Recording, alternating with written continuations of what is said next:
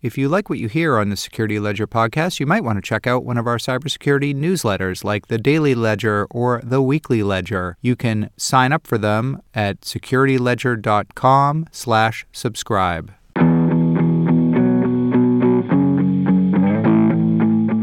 Hello and welcome to the Security Ledger podcast. This is episode number 79 for the week of January 8th, 2018. I'm Paul Roberts, the publisher and editor in chief at the Security Ledger. In this week's episode, with CES, a consumer electronics show, raging in Las Vegas last week, we're going to go deep with security researcher Jay Harris of Digital Interruption about flaws in connected toys being sold to children. But first, the UK policy based think tank, the Chatham House, warned last week that aging nuclear weapon systems in the US, the UK, and other nations are vulnerable to cyber attacks that could be used to start a global conflagration. Among their concerns, vulnerabilities in common industrial control systems that are used to manage weapons. To better understand the Chatham House report and what it means, we invited Eddie Habibi, the CEO of the firm PAS Global, into the studio to talk about how we got here and what, if anything, can be done to secure nuclear weapon systems and stockpiles from digital attack. I'm Eddie Habibi, founder and CEO of PAS Global. It is an alarming report. It brings into light a concern that the OT, operational technology, cybersecurity community has been concerned about and has been creating awareness about, and that is the computer systems that control the industrial infrastructure, as well as some of the military installations and uh, submarines and, and warships do utilize some of the commercial industrial control systems, such as SCADA systems, programmable logic controllers. And what is unique unique about uh, these uh, these nuclear weapons is that they precede the challenge of cybersecurity when they were uh, conceived of. However, clearly, clearly, this report outlines the fact that they are not immune from cyber attacks. I mean, we've heard a lot of reports, uh, both during the Obama and more recently in the Trump administration, about you know the U.S.'s outdated nuclear arsenal. I think people think about the missiles themselves and the warheads as being old, but actually the bigger issue is really that many of these supporting systems are outdated. Um, and we've heard reports that you know some of these systems are still using you know five and a half inch floppy disks. I guess one way of looking at it is well doesn't that make us more secure that they're so aged and outdated that there's a kind of security through obscurity? Or should we be concerned that the systems used to manage these weapons are so old uh, you know 70s or 80s era computer systems? The challenge uh, surrounding the nuclear uh, arsenals is not only the five and a half inch floppy disks or the obscure control systems that were put in that have absolutely no connection to the internet. Even for those systems that are air gapped, meaning that they are isolated from any uh, communication network, it is the surrounding infrastructure that is necessary to make these weapon systems work. And that encompasses everything from the launch uh, control room, the mission uh, control mission centers, to the communication lines that the decision makers have to utilize to communicate, to the detection mechanisms, the satellites, the systems that pick up on uh, on military activities around the world, who would bring about awareness that there might be activities in terms of retaliation, etc. Uh, you, you, take that and you bring that forward to uh, some of the recent activities we have seen in whether it's social media or manipulation of news information that could lead to possibly escalation towards a, an, an, unfortunate situation where you could have uh, a launch that was uh, basically a manipulated environment through cyber attack or a cyber scheme that had nothing to do with the control systems uh, within the nuclear uh, weaponry. I mean, one of the problems I know that we've talked about before is that often um, critical infrastructure operators, let's say, don't believe that their systems are internet exposed or internet connected when in fact they are. I mean, what are some of the ways that these systems that people might assume are air gapped and, and isolated from the public internet end up getting exposed to it? There are a number of ways that they are exposed. The most obvious one is that these systems have to be patched. Some of them run Windows uh, operating systems. And as you know, we have the Tuesday uh, patch Tuesdays that come uh, once a month or once a week for various companies. Uh, just introducing a patch to a system makes it vulnerable, even if it's uh, isolated from any corporate network or the internet. Another is having contractors or your own employees sticking a uh, USB drive into the control system. That can introduce viruses and malware. Finally, the one area that people really don't pay enough attention to that we believe is a serious cyber uh, issue is human error. Human error is one of the largest contributors to industrial incidents, and in this case, human error can can also uh, be a contributor towards these cyber risks Okay, so if you're the U.S. Um, military, you've got this huge infrastructure, very old technology, and you have concerns about cyber risk. I mean, where do you even start, really? Is the solution to swap out all the old hardware and software with new hardware and software?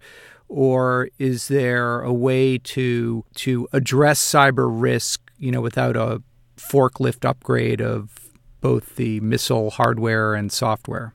An excellent question the first thing that needs to happen, uh, from our perspective, this needs to be addressed holistically. Everything from at the lowest level, going in and taking a complete inventory of the known asset, nuclear assets, and their surrounding facilities, their surrounding infrastructures, all the way to alignment in the decision making process and communication processes amongst the leaders of those nine nations as to when there is a crisis, how do we behave? How do we communicate? What are some secure lines of communication?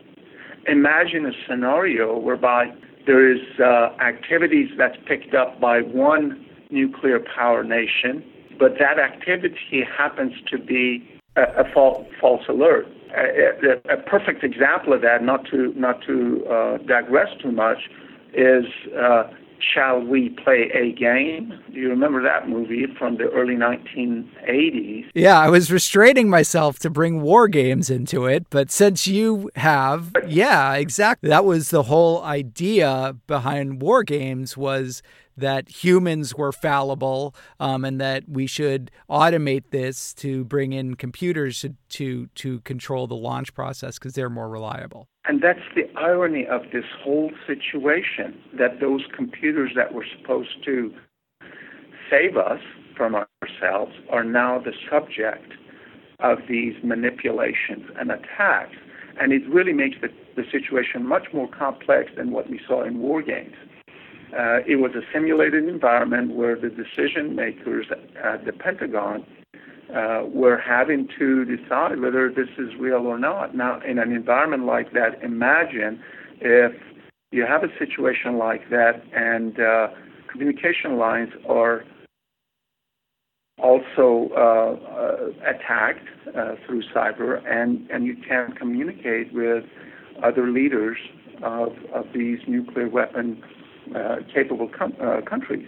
It creates a very vulnerable situation that could easily get out of hand. And uh, that is so different from when gets attacked and and you lose millions of dollars and some celebrities become you know yeah. get exposed. Uh, this is the real stuff that can lead to some serious consequences. One of the challenges is that so much of the hardware and software that runs these systems, if not all of it, is classified. It is absolutely not open source. It's the epitome of closed source, custom developed and classified uh, software. So we really have no idea of the quality or integrity of the code or the systems themselves. Is there an easy way? Or is there any way for uh, the UK government or the US government to shine sunlight on some of these systems, get people um, interrogating these systems for security vulnerabilities um, without exposing them to compromise. The study references that governments need to engage academia and the broader private sector to help in this arena. There's definitely that that can help. That that's an area where the governments don't necessarily move as fast as the private sector can.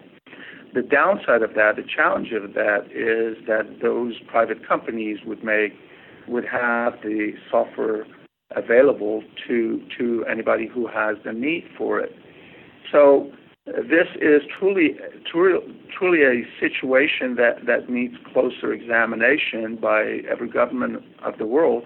And I think it's a, it's a challenge that um, uh, calls for collaboration, uh, similar to when there is an incident and uh, countries go into a stand down in terms of running their uh, uh, their um, practice missions and, and exercises yeah. just in the interest of respecting uh, the critical situations that, that exist at the time.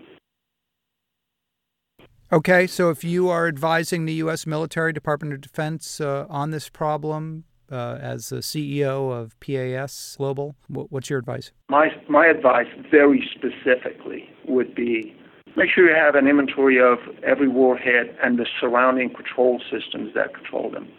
An inventory of communications and the redundancy of those communications. And thirdly, policies uh, that are developed amongst nations to make sure we understand how to manage the threat of cybersecurity. This report is timely, it is serious, it requires the attention of not only the politicians around the world of the of the nuclear capable countries, but also the attention of academia as well as private sector cybersecurity providers uh, to bring together a force to deal with this. We have lived with the threat of nuclear uh, weapons, uh, with the threat of nuclear disaster over the last 60, uh, almost 70 years it would be such an absolute shame that some hacker somewhere could bring the world to an end through cyber vulnerabilities and cyber attacks. So this is call for action, and the, the timing of this document couldn't be any more accurate. Eddie Habibi, CEO of PAS Global, thank you so much for coming on and chatting with us on the Security Ledger podcast.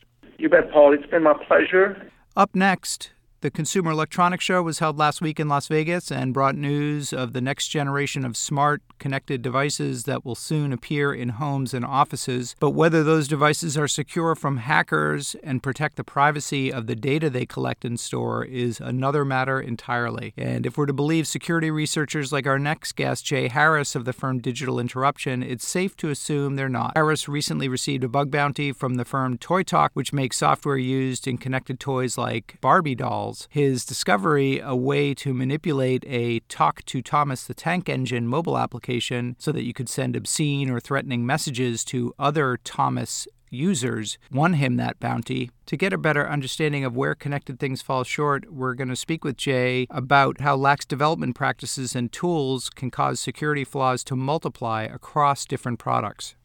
So, uh, I'm, I'm, Jay Harris, a security consultant uh, from the UK working for Digital Interruption.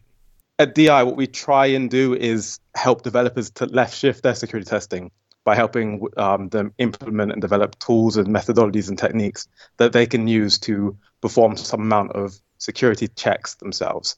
So by left shifting, you're talking about moving it closer to the development process itself and having it less be a, you know, here's what we produce and now, you know, hammer it.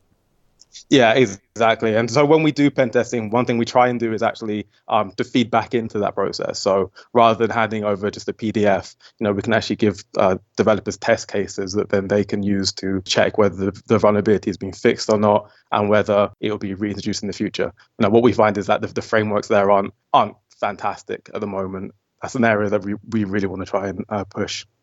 I'm talking to you this week because you did some really interesting work on a connected toy by the firm Toy Talk, and this is a Thomas the Tank Engine mobile application for kids. Talk uh, just a little bit about how you stumbled on this particular application or how you chose it as a subject matter and what we know about Toy Talk, the company that produced it. Um, I was really looking to, just to do a few more uh, bug bounties. It's something that I, I kind of enjoy doing. Obviously, being a pen tester, hacker, ripping things apart is kind of what I do for a living and also for fun. I decided to to look for some applications that were out there that were that had a, a bug bounty. So obviously looking at HackerOne, came across Toy Talk, and I have um, a fair amount of experience in mobile application testing. That's something that I, I've done quite a lot of. And it's something that I really enjoy doing. So I was looking through, uh, you know, the, the, mobile application that uh, mobile applications that were on HackerOne and came across uh, Toy Talk. And initially, I kind of dismissed it because I thought, well, how interesting can this application be? Decided to install it, took a look, and and you know initially there it didn't look like there was much there. You know, the, the first screen allowed you to add in your uh, add an email address. You know, the application itself, all you could really do is, is talk to Thomas. But I thought, uh, since this is an application that is aimed at children, if we do find something interesting in it, it would be, uh, it, you know, I, I, personally would like to, you know, work towards helping to make that a slightly safer thing. So, so that, that's kind of the process of, behind why I, I picked uh, picked this particular application. Just to be clear, there's no physical toy here. This is really just a mobile app um, where kids could online um, talk to Thomas, like say things to him, record them saying things, and, and does he answer? Yeah, so it's actually pretty cool that the bug bounty that I did was in the Thomas application. The, there's a library that,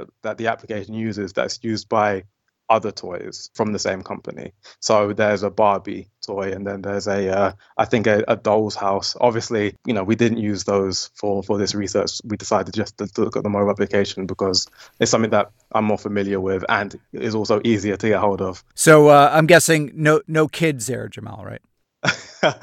no, no, no kids.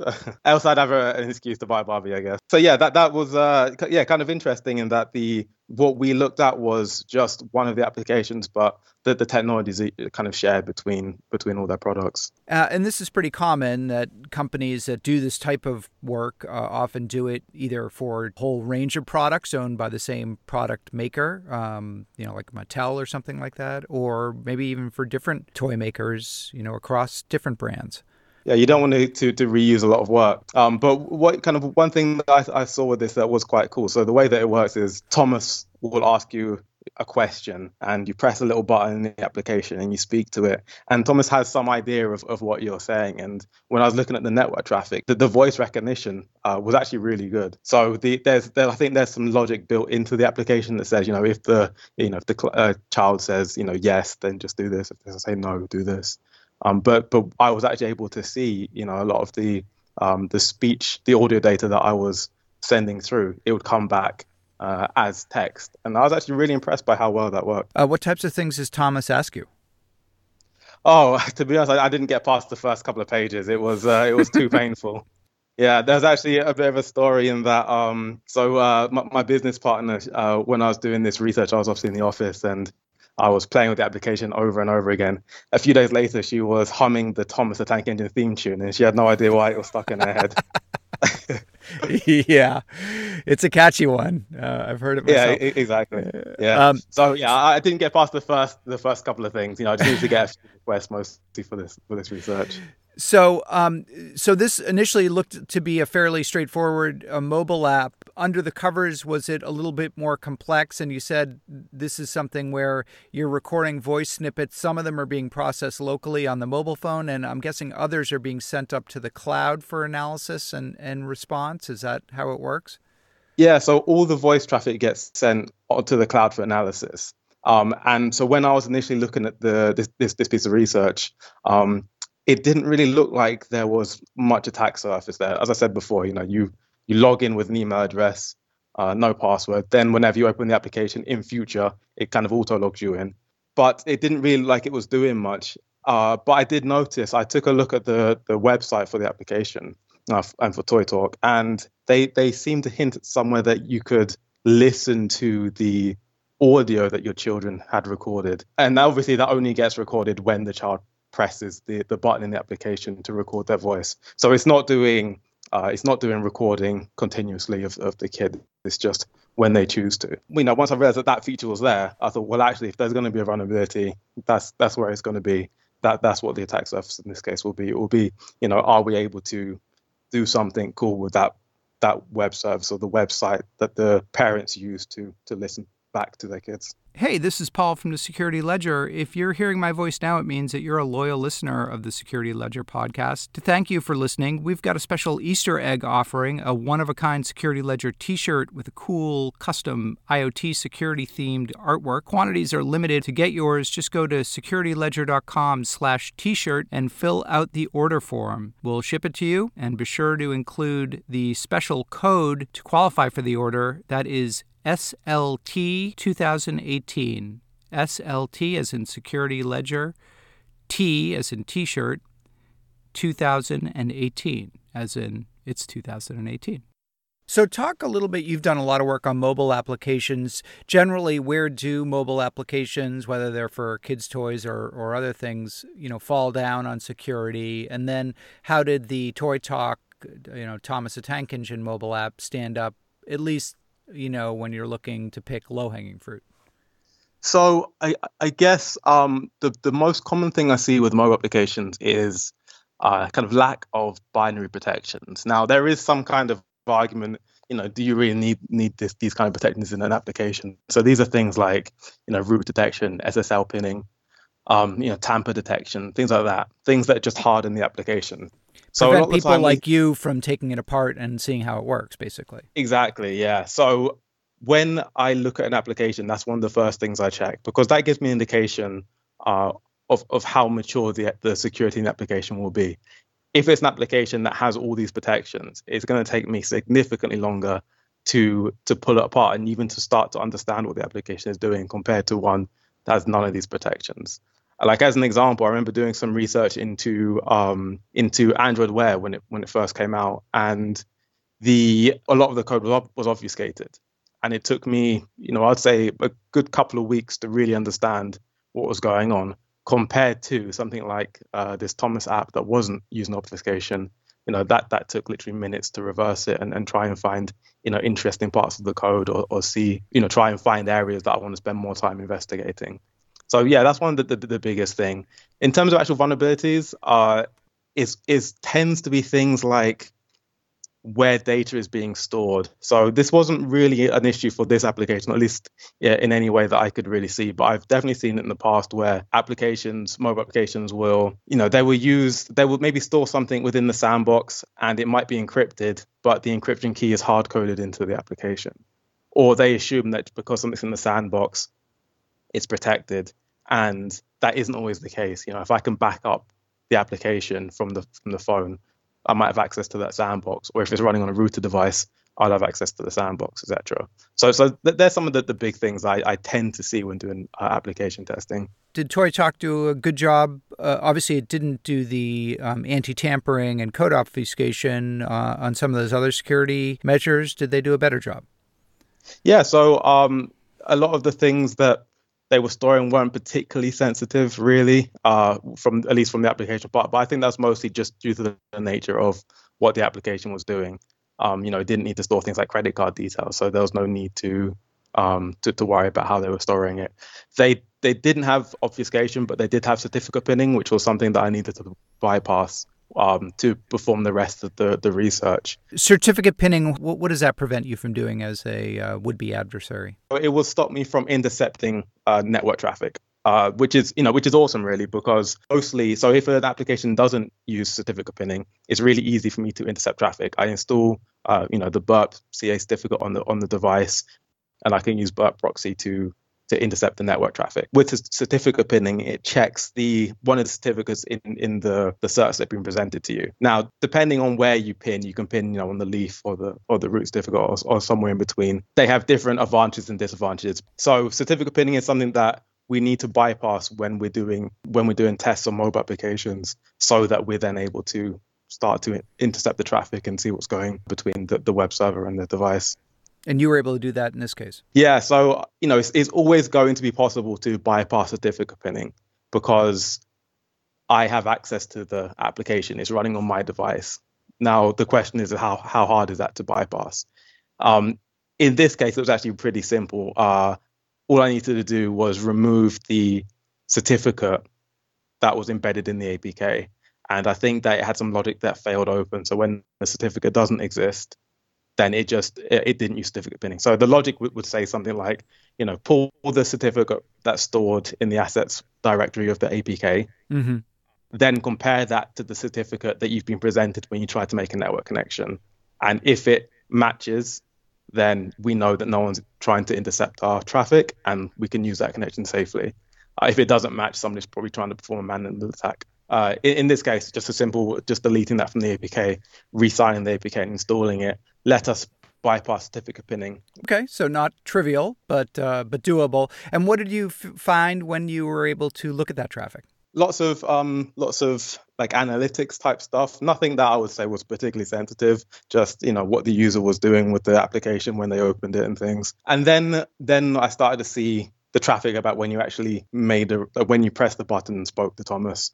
And what I found there was that when it made the request to, to the cloud to send the audio data, it sent with it an ID. Then, the, the, so when I saw that happening, um, obviously I tried, I, I created another account and swapped IDs to see whether it was possible to send audio from one account to another. So the, the kind of the attack scenario here would be, you know, you get somebody's account ID and you can send messages to to their account that right. say whatever you want. So you know that it would it might be something quite profane or, or, you know something that maybe you know imagine you go to listen to your, your kids say something cute to Thomas and, and you hear you know some some dude swearing at you instead.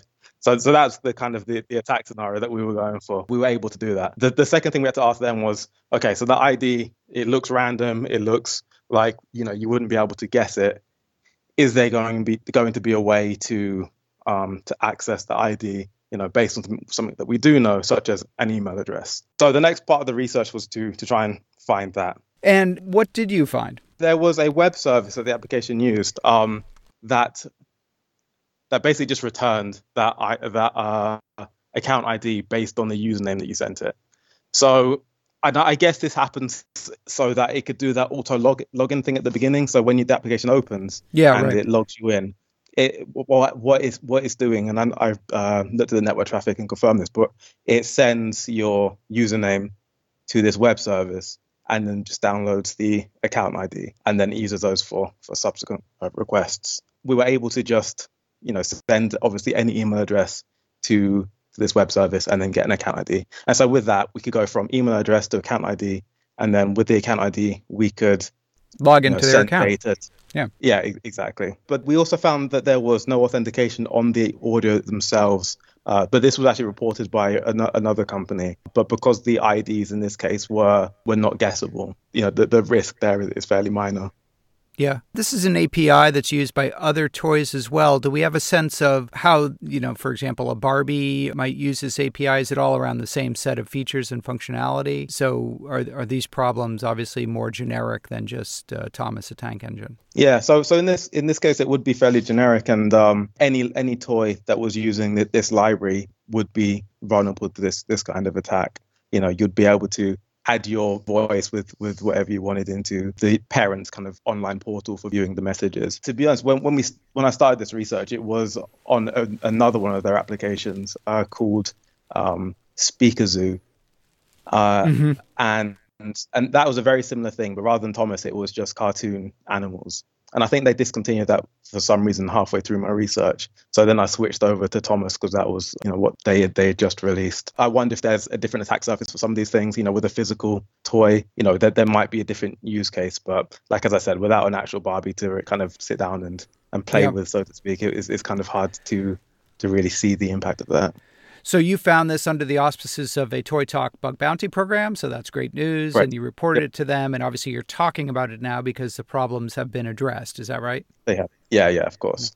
And your interactions with Toy Talk were they pretty receptive and um, professional in the way that they handle this? They they were yeah. So um, it took uh, a little bit of time to to kind of get them to understand the impact because uh, initially uh, I didn't have a um, a full proof of concept for them. I said, you know, we were able to get the account ID. Um, we were able to to do this, and this request here uses the account ID, etc., cetera, et cetera. Um, and so initially, that they, they didn't really believe that there was a, a vulnerability there. But then, of course, I you know I sent them a full proof of concept, and and and they accepted that as an issue. So it, it took a bit long for them to to to go through the process of actually agreeing it was a vulnerability. But once they did, uh, they they fixed it fairly quickly. And then the second issue, the one with the email, um, yeah, they fixed that I think within uh, like a, a, week or so. So this is like, I mean, your research brings up stuff the you know issues that we've encountered before. And in fact just this week i think VTech which is a, a toy maker uh, here in the us agreed to pay i think a $600000 fine to the federal trade commission over um, some vulnerabilities in their toys. That goes back i think to 2015 but all of these toy makers that are making connected toys first of all it seems like a lot of them have a physical toy coupled with a mobile app. That seems to be a pretty common configuration. And they all seem to struggle with this balance between security and usability or playability, I guess, right? I mean, is this something that is easily resolved? Hmm. Okay. Yeah. Good question. Easily resolved? No, because there's there's always going to be a trade-off, right, between security and usability. Um, when I, I used to do a lot of work with some banking applications, and the most secure banking mobile applications that we used, they had to make compromises in terms of usability. Um, you know, that's not to say that they were inusable or that they were they became difficult, but you know, the registration process would take a little bit longer. You needed to do things that weren't always obvious from a user's point of view of why you needed to do it, versus some of these newer applications, banking applications that are just super quick and simple to use. Um, so it is definitely a hard thing to try and solve. Uh, I think what ToyTalk are doing is probably a good way. You know, they do seem to limit the functionality of the application. So, you know, it's not capturing all data. And, you know, at the end of the day, the, the yeah the feature of the application is you speak to Thomas and or, or Barbie or whatever, and there isn't much more. Um, so, and because they have a bug bounty, it means that you know security researchers are able to yeah. report issues when they find them. And I, I, think you know that in itself, you know, does, does lend that, that in itself is a, a kind of a good way to handle security if the product has been properly tested um, beforehand and it's been developed understanding security principles. So I think you know once you start to do the, all those things, yeah, security security vulnerabilities will happen.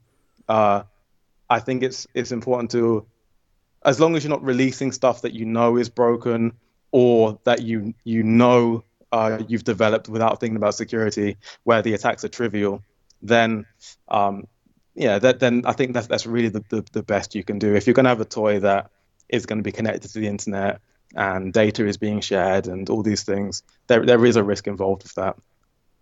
And just to be clear, you you weren't able to figure out a way to get Thomas himself to spew obscenities back at the child. No, no. It, it downloads just yeah, it downloads audio files and things for for that. So I guess I guess you could change the audio file that it was actually downloading, but that would have to be an active man in the middle attack and with certificate pinning. Um, Back to work, Jahmel. I'll, look into that. I'll, I'll see if I can get yes. To swear at me. I'm I'm shocked you needed me to tell you that. One question would be: We started talking about kind of trying to move security testing and and development you know left shift it left. I mean in your experience toy makers connected toy makers are they still following pretty traditional uh, development processes or is this awareness of uh, we need to we can't just try and you know slap on security after we've already developed this thing. We, we really have to be talking about it and working on it much earlier in the process. So so what i'm seeing is that a lot of uh, a lot of general you know iot style devices they have to be quite quick to market and because that security is one of the things that that goes unfortunately it's the first thing that they don't think about. Because adding security into things can take more time. So yeah i'm not re- i'm not really seeing some of these smaller iot style things uh, companies really trying to left shift security testing. Because you know realistically i think what if they could realize that by doing it early then actually you get the security in without the the headaches that come with a, a pen test or security test at the end of development, you know, which can be expensive, which can, you know, require you to to redesign and rewrite a lot of your applications when that's not possible when you need to be the first to market. So yeah, I'm I'm, I'm not not really seeing that shift really with, with some of these companies. Jahmel Harris of Digital Interruption, thank you so much for coming on and speaking to us on the Security Ledger podcast. Thanks very much.